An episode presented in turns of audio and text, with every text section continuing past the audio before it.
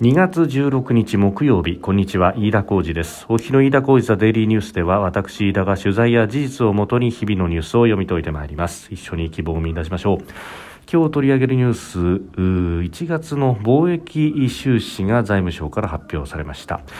それから自民党と公明党それに国民民主党の3党が子ども子育て対策や少子化対策で、えー、国会内で、えー、会議体を開いたと、まあ、その実務者協議の第1回が今日開かれたというニュース。えー、さらにはウクライナ情勢をめぐってですがウクライナのレズニコウ、えー、国防相の続投が決まったと、えー、一時期罷免されるのではというようなことが言われておりましたけれども続投が決まったというニュースを取り上げます。収録しておりますのが2月16日日本時間のお昼3時10分というところです。東京の市場は閉まっております。日経平均株価の終値は、えー、昨日と比べて194円58銭高2万7696円44銭でした。前日アメリカの株が高くなったということで投資家の心理が上向いたということ。それから為替相場1ドル一時134円台まで円安ドル高が進行したということで輸出関連企業などで買いが入ったということです。まずは財務省が今日発表した1月の貿易統計速報ですが輸出額から輸入額を差し引いた貿易収支3兆4966億円の赤字であったということです。単月として比較可能な1979年以降最大の赤字だということ、まあ、こうしてですね日本から富が流出しているのだと日本がどんどんと貧乏になっているんだというようなですね、えー、ことがあ言われるような。えー、見出しはおどろおどろしい感じで、えー、最大の3.4兆円の赤字1月対中輸出停滞円安響くというようなことが出てきております。で、まあ、あの見出しにも書いてあります通りですね円安の影響というものはもちろんあるというところであります。特に、まあ、この数字ね、えー、前年同月期で見ますと確かに輸入が17.8%増えたということで、えー、もともとエネルギーの価格が値上がりしているところに、まあ、円安も、まあ、前の年の同じ月と比べれば、円安が、まあ、かなり進んでいるというようなこともありますんで、えー、こうして、えー赤字、まあ、輸入が、まあ、支払いが増えているとで一方で輸出の方は増えたけれども、まあ、3.5%増ということで、えー、輸入の伸びを打ち消すほどではなかったということがあります。えー、ただですね、まああのー、他方うん、まあ、各社どこまで記事を書いているかというのが微妙なんですが1月というのは季節的な要因で非常に、えー、輸入が大きく出やすい、え、赤字が大きく出やすいというのがまず背景としてあります。というのも、まあ、日本は、え、1月と言いますとお正月の休みを挟むということがありますので、え、工場が動かないであるとかあるいは企業も、まあ、少なくとも1月1日から3日までであるとか、え、あるいは、まあ、暦によってはですねもうちょっと長く休むというようなことがありますので、え、輸出がまず減るとでその上ですね、まあ、中国がうん旧正月を迎えて、まあ、そこで、えー、輸出入が止まっていくと。いうようなことがあると。で、えー、春節の前はですね、まあ、旧正月前の、中国や中華系にとっては、まあ、ある意味のお正月前と年末ということがありますのであ駆け込み需要の部分で、えー、在庫を確保するということでうん中国からの輸入が増えやすいという、まあ、非常に季節的な要因があります。まあ、そこでですね、この貿易の赤字、まあ、あ財やサービスの輸出入に関してのものというのは、えー、赤字が出やすいというようなことが、まずはあるわけであります。で、その上ですね、まあ、日本という国は、まあ、かつてはですね、えー、輸出立国あるいは、えー、加工貿易立国というようなことが言われて、えー、貿易で稼ぐんだと、とにかく全世界に物を売ることによって稼稼いでいくんだということが、まあ、社会の授業などでも教えられていていまだにそのイメージがある方というのは非常に多いのかもしれませんが他方ですねもうここ20年30年のデフレの中で、えー、日本で内需がなかなか伸びていかない、えー、その上ですね、まあ、時の政権の愚策によって円高が相当に進んだ時期というのもありました。でその時期には、えー、いくら物を作ってそれを売ったとしても、えー円換算で見ると利益がどんどんと減ってしまうということになると。同じ1ドルで売ってもですね今のような130円の、えー、時代とかつて1ドル80円を割っていたという時代では、えー、もはや、えー、利益において1.5倍以上の開きが出てきてしまうと、うん、いうことを考えると日本で、えー、資源を、まあ材料を輸入してそれを作ってさらに売るということをするよりも現地生産した方がいいじゃないかということで、まあ、その上労働コストが安い中国であるとかあるいは東南アジア各国などなどさまざまな国がね産業が勃興してきたということもありまして、えー、積極的に日本で稼いだお金というものを外に出していくということを、まあ、企業は自己防衛の形でやってきたという歴史があります。で今は、えー、そこから上がってくる利益というものであるとかあるいはえー、各地に投資をした、うん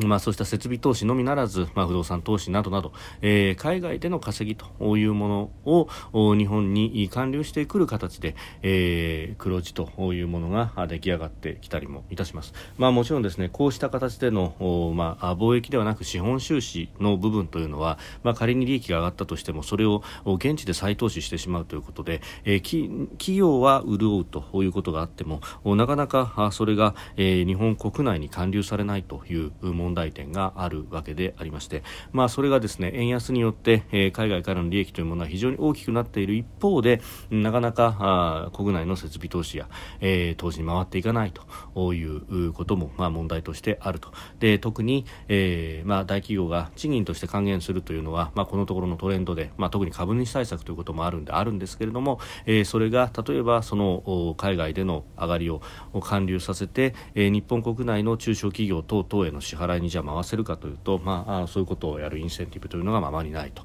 えー、ここに向けての、うん、税制優遇等々がない限りは、えー、海外で再投資をした方が、えーその方が投資効率も良いし税金も場合によっては、えー、軽減することができるということになるとですね、えー、なんどこの国の企業だということにもなるんですがこれは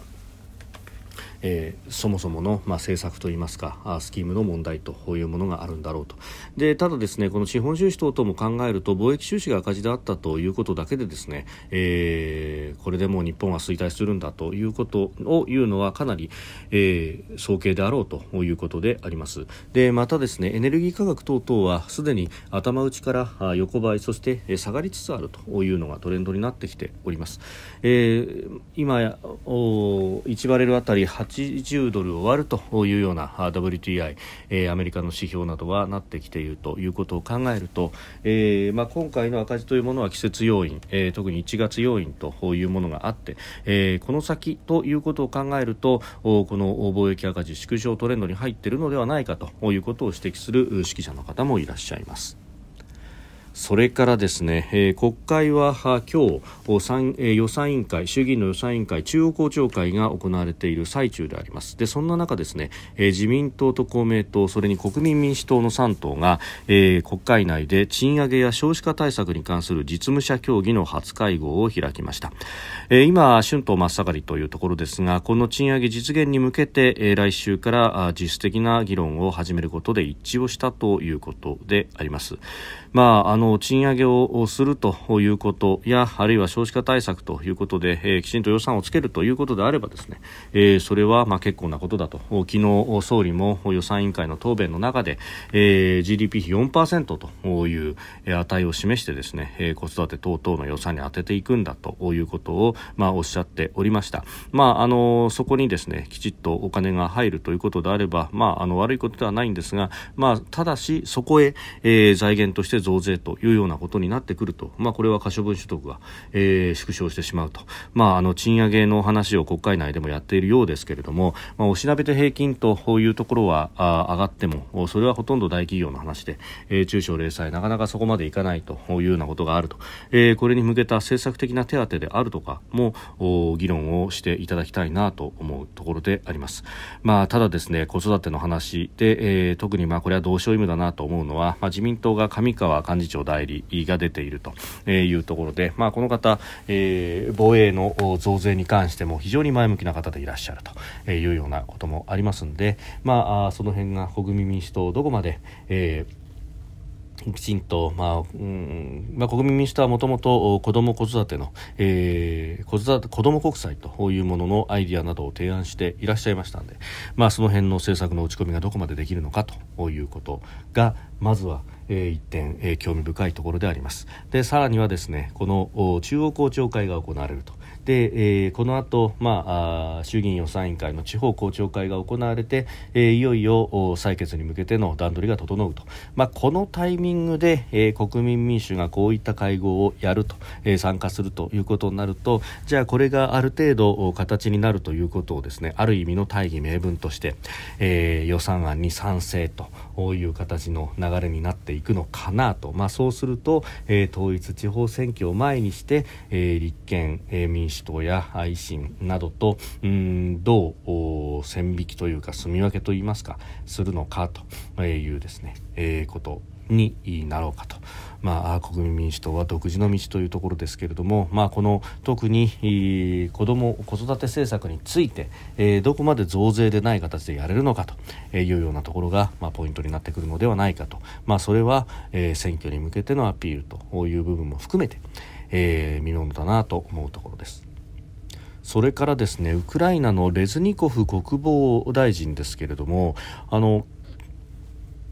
国防省での汚職疑惑が報じられて、えー、この大臣も辞任をするんじゃないかと、まあ、あの横滑りで別のポストに就くんじゃないかというようなことが報道されておりましたけれども、えー、15日ロイター通信のインタビューに対して、えー、ゼレンスキー大統領から国防省の留任を求められたと語りました、まあ、監督責任の声が出ていたということでありますが、まあ、この辺りはウクライナ、えー、汚職対策というところと、まあ、国防省、まあ、戦争遂行においても役割を果たすというようなところがありますので、えー、最終決定が出るまではどんでん返しがあるんだというまあ、ウクライナではたまにあることだというようなことはウクライナ在住の、えー、ジャーナリストの方々などが指摘しております。で、えー、このウクライナの国営通信社ウクルインフォルムの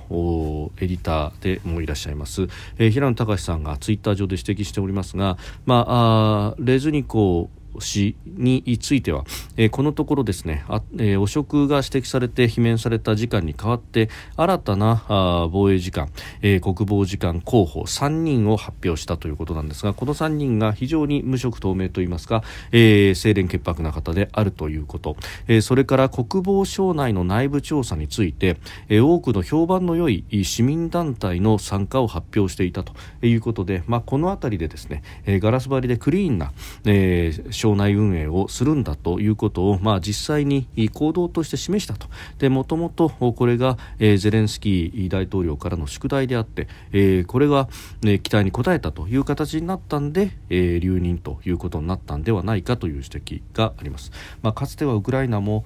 食等々というものはさまざま取り沙汰されたところではありますけれどもただ欧米からの支援を受けるにあたって今もそうですしあるいはこの先、えー、EU への加盟であるとか NATO への加盟ということを考えると、えー、この汚職対策というものをきちんとやる。それも仕組みとしてきちんと作るということをしなければ、えー、欧米の信頼を得られないだけじゃなくて実際に支援を切られたりとかあるいは NATO 加盟を否決されたりということになるとそれは直接この国の存亡にかかってくるというようなことにもなってくる、まあ、そのあたりでですね、えー、今回はあきちっと中で、えー、自浄作用というものを作るんだと、まあ、それがある意味の国策になったということ、まあ、この辺りでウクライナとロシアの違いというものを、まあ、ウクライナ側は、えー、意図して見せつけるという部分も、まあ、これは情報戦の部分もありますが、えー、一方で、えー、長野改革というのも進んでいると、まあ、これが戦後に向けての動きというようなことも言えるのかもしれません。飯田浩司のデイリーニュース月曜から金曜までの夕方から夜にかけてポッドキャストで配信しております。番組ニュースに関してご意見感想飯田 TDN アットマーク Gmail.com までお送りください。飯田浩司はデイリーニュースまた明日もぜひお聞きください。飯田浩司でした。